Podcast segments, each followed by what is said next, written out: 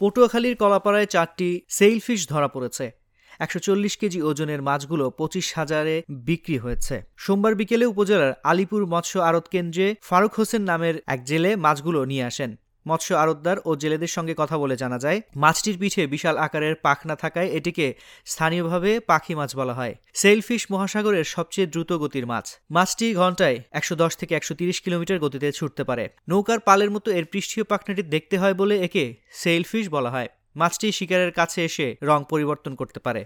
এ বিষয়ে জেলে ফারুক জানান, পাঁচ দিন আগে আমি চট্টগ্রাম থেকে মাছ শিকারে গভীর সমুদ্রে যাই। রোববার মাছগুলো আমার জালে ওঠে। আজকে আলিপুর এসে বিক্রি করেছে। আমরা বছরে দু একবার এ মাছ পেয়ে থাকি। উপকূলীয় এলাকার চাহিদা কম থাকায় আমরা ভালো দাম পাই না।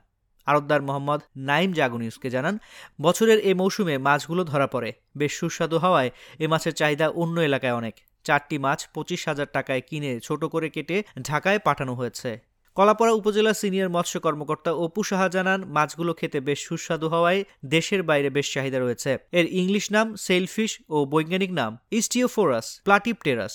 জেলেদের জালে এ মাছগুলো ধরা পড়ার কারণে বাড়তি আয়ও করতে পারেন।